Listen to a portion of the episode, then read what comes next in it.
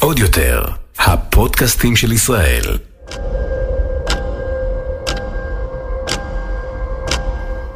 היי, וברוכים וברוכות הבאות לעוד פרק של המעבדה בהגשמת חלומות. אחרי שעלה הפרק הרביעי בפודקאסט, שכותרתו היא להוציא את הרעל מחיינו, שעוסק בכך שעל מנת להגשים חלומות עלינו לנטרל מהסביבה שלנו חברים רעילים, הורים רעילים, ילדים רעילים או בוסים רעילים, קיבלתי המון המון תגובות ברשת החברתית ובאתר שלי. מתגובות בסגנון תודה רבה, או גדלתי בבית עם הורים רעילים, או נתת לי כאפה כי הבנתי משהו כאימא על ההתנהגות שלי, לצד הרבה תגובות שהרגישו אי נוחות עם הביטוי אנשים רעילים או הורים רעילים. אז הפרק הזה, שכותרתו לחיות בסרט של וולט דיסני, הוא פרק המשך ומענה לכל מי שהקשיבו לפרק שנקרא להוציא רעל מחיינו, ואם טרם הקשבתם לו, אז תעצרו עכשיו את הפרק הזה, קפצו לפרק מספר 4, תקשיבו לו, ואז תחזרו.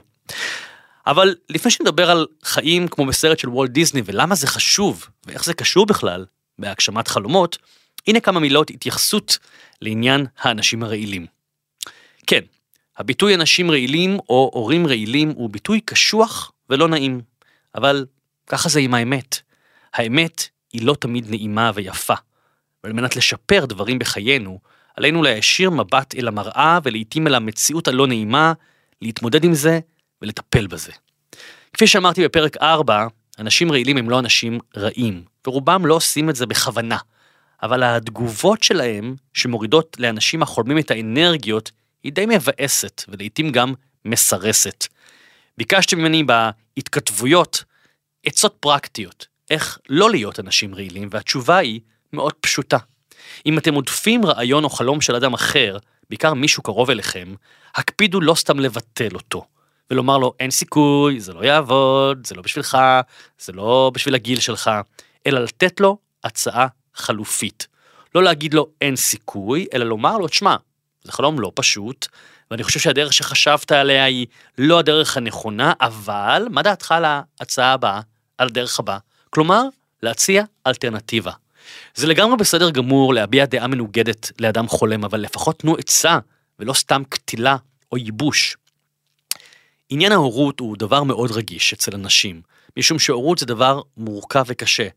אני אומר את זה כהורה לשתי בנות, זו אולי המשימה הכי קשה בעולם. אף אחד לא מכין אותנו לזה, והתחושה היא שאנחנו תמיד נכשלים. תחושה של חוסר אונים, תמיד יש רגשות אשם. הרבה פעמים הורים רעילים מתחפשים להורים דואגים או מודאגים. קיבלתי לא מעט תגובות בעקבות פרק מספר 4 מאנשים שכתבו לי, ההורים שלי כיוונו אותי ללימודים בתחום מסוים שממש לא התחברתי אליו, אבל הם ממש לחצו ואמרו לי שזה נכון עבורי.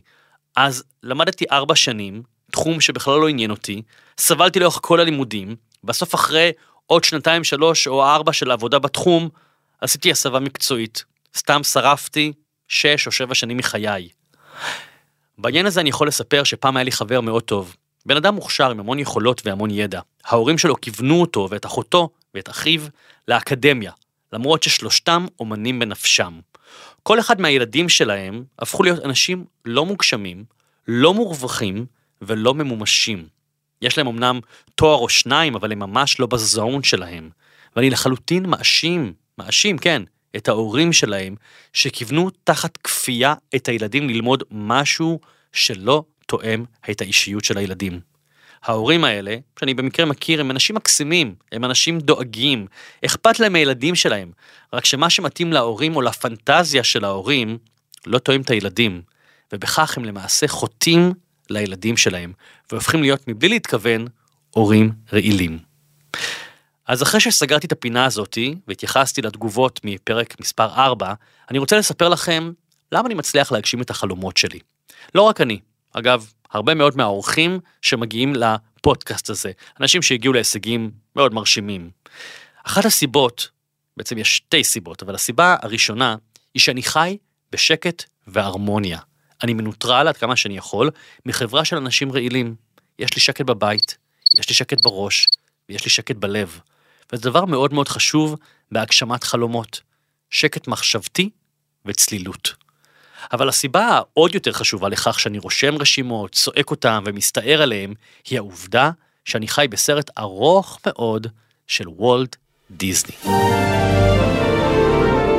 אני חי חיים ורודים ומנותקים מהמציאות הלעיתים קשה ומורכבת של חיינו. אני לא רק מרחיק את עצמי מאנשים רעילים, אפילו אם הם בני משפחה, אלא בעיקר שופך על עצמי גלונים של נצנצים ורודים. ואני מקיים כל ערב בראש שלי מופע זיקוקי דינור מרהיב, כמו שמתקיים בסוף כל יום פארק של וולט דיסני, אם הייתם ביורו דיסני או דיסלנד. אני חי במודע ובמכוון, חיים מנותקים לחלוטין מהמתרחש בעולם. אני אסקפיסט גאה. אני לא רואה חדשות בכלל, עם הרבה למדים. בכלל, בכלל, בכלל. לא רואה חדשות. אני לא צריך לדעת על רעידת אדמה נוראית בטורקיה או על פיגוע טרגי בירושלים. אני לא צריך לדעת על רצח או אונס או התעללות במשפחה או בגן או על שחיתות פוליטית. וזה לא שלא אכפת לי, או שאני לא יודע על כל הדברים האלה. פשוט אני מנסה להימנע מלהכניס את זה לתוך החיים שלי. תראו, אי אפשר להימלט מכותרות, כן, של עיתונים ברחוב, או מכותרות כשאני נכנס לאינטרנט, או מסטטוסים שמשתפים טרגדיות ברשת החברתית.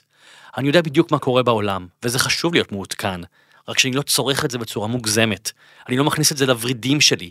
למה אני צריך לראות שידור חי במשך חמש שעות של פיגוע שכבר קרה בתל אביב ובשומרון? הפיגוע קרה. הוא כבר קרה. זה אסון, נורא. מישהו אולי נהרג, אבל הצפייה שלי במסך במשך שלוש שעות לא תשנה כלום. היא רק תכניס רעל וחרדה לחיים שלי. היא תכניס פחדים, היא תכניס אימה. אני לא מבין אנשים שיש להם בטלפון התראות קופצות מכל האתרים. רוצים שקט בחיים? קבעו עכשיו את כל ההתראות שיש לכם בטלפון של ynet ווואלה וכל האתרים האחרים. אין בהם שום צורך. יש אמרה ידועה מפרשת נוח בספר בראשית הגורסת שיצר לב האדם רע מנעוריו. אבל אני דווקא חושב שרוב האנשים, או לפחות אלו שאני פגשתי, בוודאי שאלו שאני חי לצידם, הם אנשים טובים מאוד. אני מסתובב עם ההרצאות שלי ברחבי ישראל, מאילת ועד נהריה, דרך השומרון ואזורים נוספים, ופוגש אנשים מקסימים עם לב רחב. אני מסרב להאמין שהעולם רע ומרושע. מהדורות החדשות רוצות שנאמין לכך, ולכן כל החדשות הן דרמטיות וטרגיות, כאילו שהעולם עומד להתפוצץ בעוד רגע. שלא לדבר איך זה משפיע על הילדים שלנו, שאנחנו מכריחים אותם לשמוע את החדשות גם אם משחקים בפאזל בפינת הסלון. האם פעם ראיתם מהדורת חדשות שנפתחת בכותרת חיובית? לא. תמיד שופכים אלינו גלונים של רעל.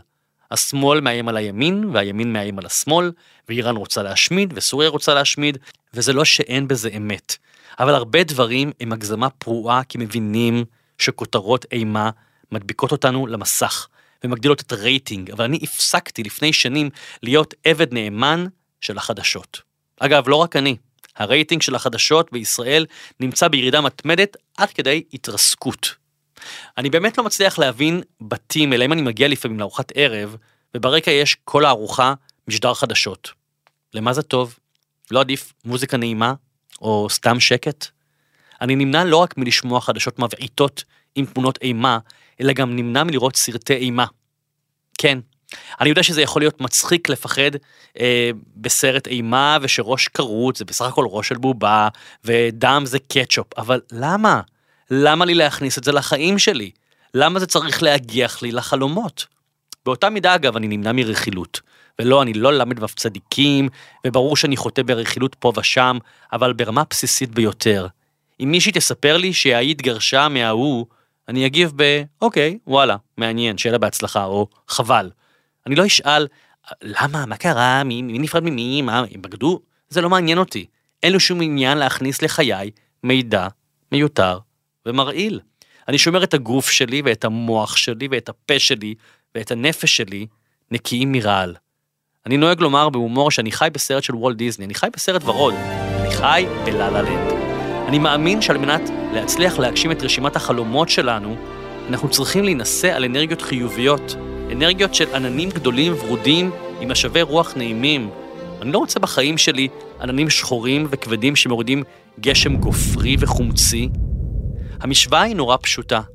כשהאנרגיה שלי חיובית ומרימה, אני חי בשקט. כשאני חי בשקט ובנעימים, יש לי פניות רגשית להגשים חלומות. כשאני חי בשקט ומגשים חלומות, קורים לי דברים טובים. וזה מין מעגל שכזה. אני בוחר במעגל הזה. אז קבלו את התסריט שלי, או אם תרצו את המתכון לחיים של סרט וולט דיסני, בהם אני התסריטאי, הבמאי, השחקן הראשי של הסרט המתקתק והמנותק בו אני חי כבר כמה שנים טובות. אז הנה מתכון שאפשר בקלות ליישם. קבלו. 1. לא לצפות בחדשות. אף פעם. בשום ערוץ. בשום שפה. נראה לכם שמיקי מאוס יושב כל ערב בשמונה וחצי וצופה ביונית לוי? 2. להתעדכן בכותרות בלבד, ולא יותר מפעמיים ביום. בטח לא בבוקר כשפוקחים עיניים.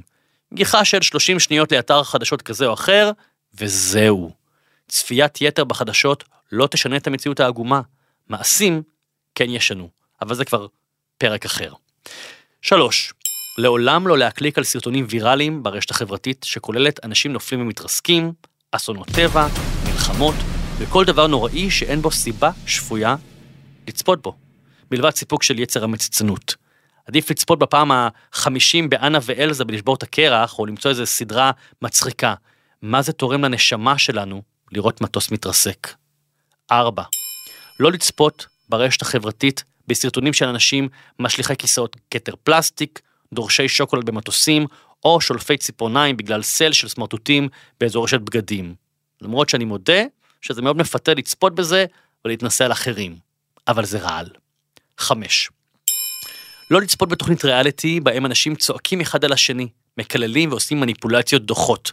בכלל, עדיף לראות סרטים תיעודיים על אנשים יוצאי דופן שהגיעו להישגים מרשימים. אפשר ללמוד מהסרטים הללו הרבה מאוד דברים.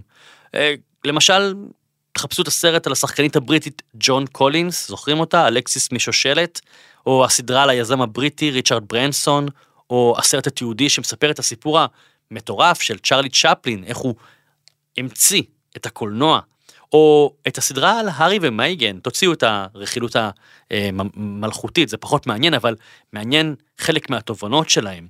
או אפילו הסרט על פמלה אנדרסון, הסרט התיעודי, ב-yes דוקו, עוד שמונה, דיסני פלוס, נטפליקס, כאן 11, יש אלפי שעות של סיפורים על גיבורים אמיתיים שהצליחו להגיע להישגים מדהימים. עדיף ללמוד מהם, ולא מאיזו פרחה שמקללת פרחה אחרת ועושה לה מניפולציה דוחה על מנת לזכות בפרס בתוכנית ריאליטי כזו או אחרת. אלו לא החיים שהייתי רוצה לחיות בהם, ואלו לא האנשים שאני הייתי רוצה להיות מוקף בהם. 6. לא לקרוא מדורי רכילות ולא לרחל, בכלל. ואם כבר להחליף מידע על מישהו, אז לא יותר משני משפטים אגביים, ולהמשיך הלאה בחיים. לא לדוש בהבלים. 7. להוציא מהחיים אנשים קטנוניים, רכלניים, ממורמרים תמידית, רואי שחורות ולא מפרגנים לאחרים, לעצמם ולכם. ושלא תהיה אי הבנה, זה לגמרי בסדר להתמרמר פה ושם, זה אנושי, זה טבעי, זה אפילו חשוב. אני לגמרי אוהב פה ושם להתמרמר, אה, לפרוק מטען חריג ולהמשיך הלאה, אבל לא כנוהל חיים. כן, אפשר ורצוי להוציא אנשים כאלו, גם אם מדובר באנשים מאוד קרובים, אפילו משפחה. אין צורך למחוק אותם מהחיים שלכם, אבל אפשר למעט מפגשים. קשר דם הוא קשר דם, הוא לא אזיקונים מפלדה. 8. למחוק מהרשת החברתית את כל האנשים שמעצבנים אתכם, או מעליבים אתכם, או מעלים תכנים שאתם לא רוצים להיחשף אליהם. זה גם בסדר גמור למחוק אנשים שעושים יותר מדי, ומגשימים יותר מדי דברים, ובשלב מסוים גורמים לכם אי נוחות מזה שאתם לא עושים. אנחנו לא צריכים תחרות בעין, אנחנו צריכים שקט. 9. לעשות חגים ולצאת לחופשות רק עם אנשים שעושים לכם נעים בלב, ולא עם כאלו שאתם חייבים, במרכאות, לעשות איתם, כי אימא או סבתא או אלוהים אמרו לכם. 10. בכלל להוציא מהחיים את המושג חייבים. לא חייבים כלום. רובנו כבר לא בבית הספר. בבית הספר חייבים. בחיים יש זכות בחירה. תנצלו את הזכות הזאת. 11. תחיו בבית שמרגיש כמו סרט בוולט דיסני. הוא לא צריך להיות מוקף בבובות של מיקי מאוס או דונלד דאק, למרות שהם מאוד מאוד מתוקים, אלא לחיות בבית עם חפצים שמחים וצבעוניים, עם תאורה חמה, ולא עם תאורת פלורסנטים לבנה שמזכירה סניף של סופר פארם או בית חולים. 12. לפתוח חלונות בבית, בכל הבית, ולהכניס את היום פנימה, גם בחורף. תנו לשמש להעניק ויטמין D לחפצים שלכם, ותנו לרוח הטבעית של העולם לדגדג אתכם בבטן. 13. הקפידו לומר שלום ולהתראות לבית כשיוצאים ונכנסים. הוא שומר עלינו. סבתא שלי תמיד הייתה מדברת לבית שלה. כשהייתי קטן חשבתי שהיא קצת משוגעת, אבל היום אני מבין את ההודיה הזאתי. בכלל, הקפידו להודות על כל דבר. שום דבר לא מובן מאליו. לא החברים הטובים שלכם, לא הזוגיות שיש לכם, לא האוכל, השתייה, הכסף או הבית שיש לכם. וגם לא זה שאתם קמים בבוקר בריאים. 14. הספרים סוד הקסם היפני ושמחה בלב של מרי קונדו היפנית יעשו לכם סדר בגזרה הזאתי. היא מציעה בספרים שלה שיטה איך לארגן ולסדר את הבית, אבל בראש ובראשונה היא טוענת ובצדק שחפצים אלו אנרגיות, ואנחנו חייבים להיות מוקפים באנרגיות חיוביות. האגרטל שמונח על השולחן בסלון הוא מתנה מהאקס או מהאקסיט וזה מכאיב לך או לך, תעיפו את האגרטל מהבית, תתרמו אותו, שימו אותו על ספסל ברחוב. העט שבפינת העבודה ניתנה לך מאדם יקר שנפטר, זה מכאיב לך להשתמש בעט הזה, שים אותו במגירה. אין צורך לראות חפצים מכאיבים. תקיפו את עצמכם בחפצים עם אנרגיה שמחה. אני, אני באופן אישי חי בבית שהוא שילוב של צימר, בית מלון וגלריה לאומנות. שמח לנו בבית כל הזמן. יש לנו בבית המון המון חפצים קטנים מטיולים בארץ ובעולם. הפמות הזה מפריז, התמונה הזאת מלונדון, האבן ההיא מהערבה. כל חפץ שמח מזכיר לנו רגע שמח. אנחנו חיים בבית שמח. 15. דבר נוסף משמח זה נרות. תדליקו נרות ריחניים וגדולים בבית, תמיד, בכל שעה של היום ובכל מזג האוויר, גם בקיץ, גם בבוקר. לא סתם נרות לבנים של איקאה ב-20 שקלים, תשקיעו, נרות שמחים וסופר ריחניים, כמו שיש בללין, או בזארה הום, או בחברה מעולה בשם Country Candle. חפשו אותם בגוגל. 16. תעשו מנוי לאפליקציית מוזיקה ותרכשו סט רמקולים סופר איכותיים, מושקעים וגדולים, שיקיפו את כל חללי הבית. תקומו עם מוזיקה ותלכו לישון עם מוזיקה.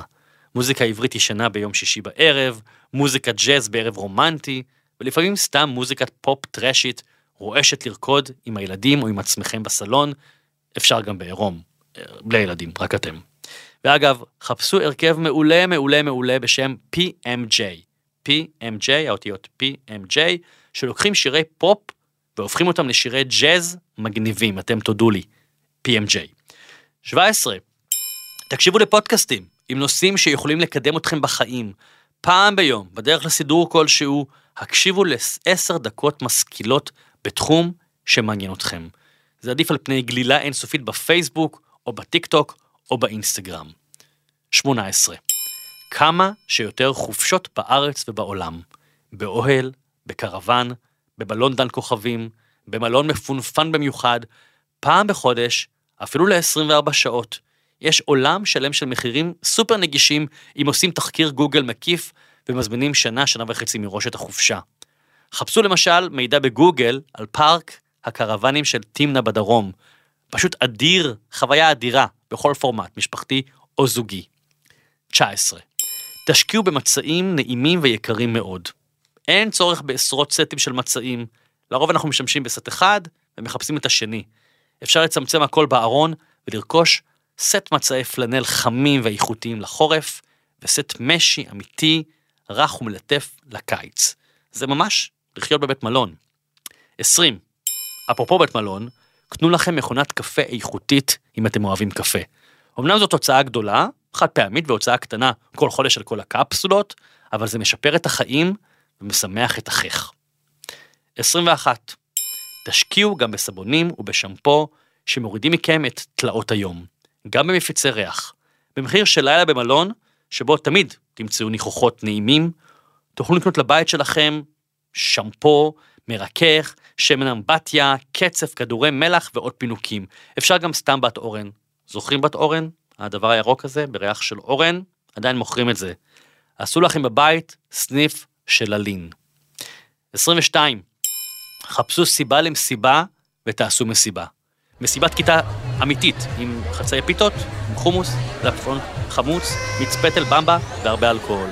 פורים, יום העצמאות, ראש השנה, תחילת האביב, בוא הקיץ, החורף, יום הולדת לידה, חתונה, או סתם כי בא לכם להרים מצב רוח.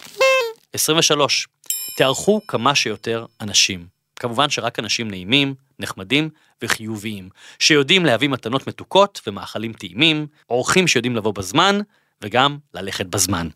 אורחים שנתקעים אצלכם מבלי לדעת ללכת, הם לא אורחים רצויים. בעתיד, תקבעו איתם בבית קפה, כדי שתוכלו ללכת כשתרצו. והנה טיפ עבורכם, גם אתם, תדעו מתי ללכת כשאתם מגיעים למישהו להתארח. 24. לאכול שוקולד איכותי באמת. אם כבר לדחוס פחמימות וסוכרים, לפחות שהם יהיו איכותיים, וכאלה שנעשו בעבודת יד באיזה בוטיק מפונפן. בכלל, לאכול אוכל טעים ויפה. זה יכול להיות אוכל ביתי או מסעדת משלן. והדבר האחרון, 25, שנו שנץ. כמה שיותר. זה כיף, זה נעים, זה גם בריא. מחקרים גילו שזה מאריך חיים. יש עוד הרבה מה לומר על נושא השנץ, שאני אגב מקפיד עליו כל יום, נסביר לכם על זה באחד הפרקים העתידיים. ומכיוון ששעת השנץ שלי מגיעה ממש אוטוטו, אני נפרד מכם עכשיו. יש לי עוד הרבה רעיונות והצעות איך לחיות חיים ורודים ונעימים, אבל נראה לי שהבנתם את הכיוון. אתם מוזמנים ומוזמנות להוסיף את העצות שלכם לחיים בסרט של וולט דיסני בעמוד שלי בפייסבוק, או בקבוצה שנקראת צועקים חלומות. אתם מוזמנים לחפש אותי בפייסבוק, באינסטגרם או באתר שלי. ואגב, המעבדה להגשמת חלומות זה לא רק שם של פודקאסט, אלא גם שם של תוכנית ליווי בת 100 ימים להגשמת חלומות שיצרתי.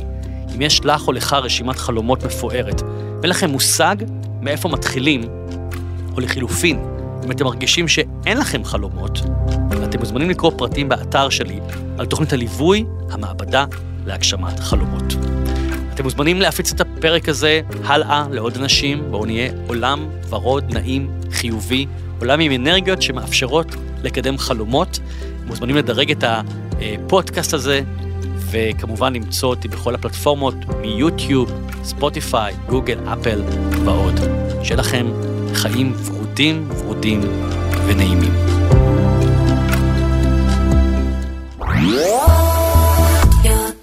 עוד יותר, הפודקאסטים של ישראל.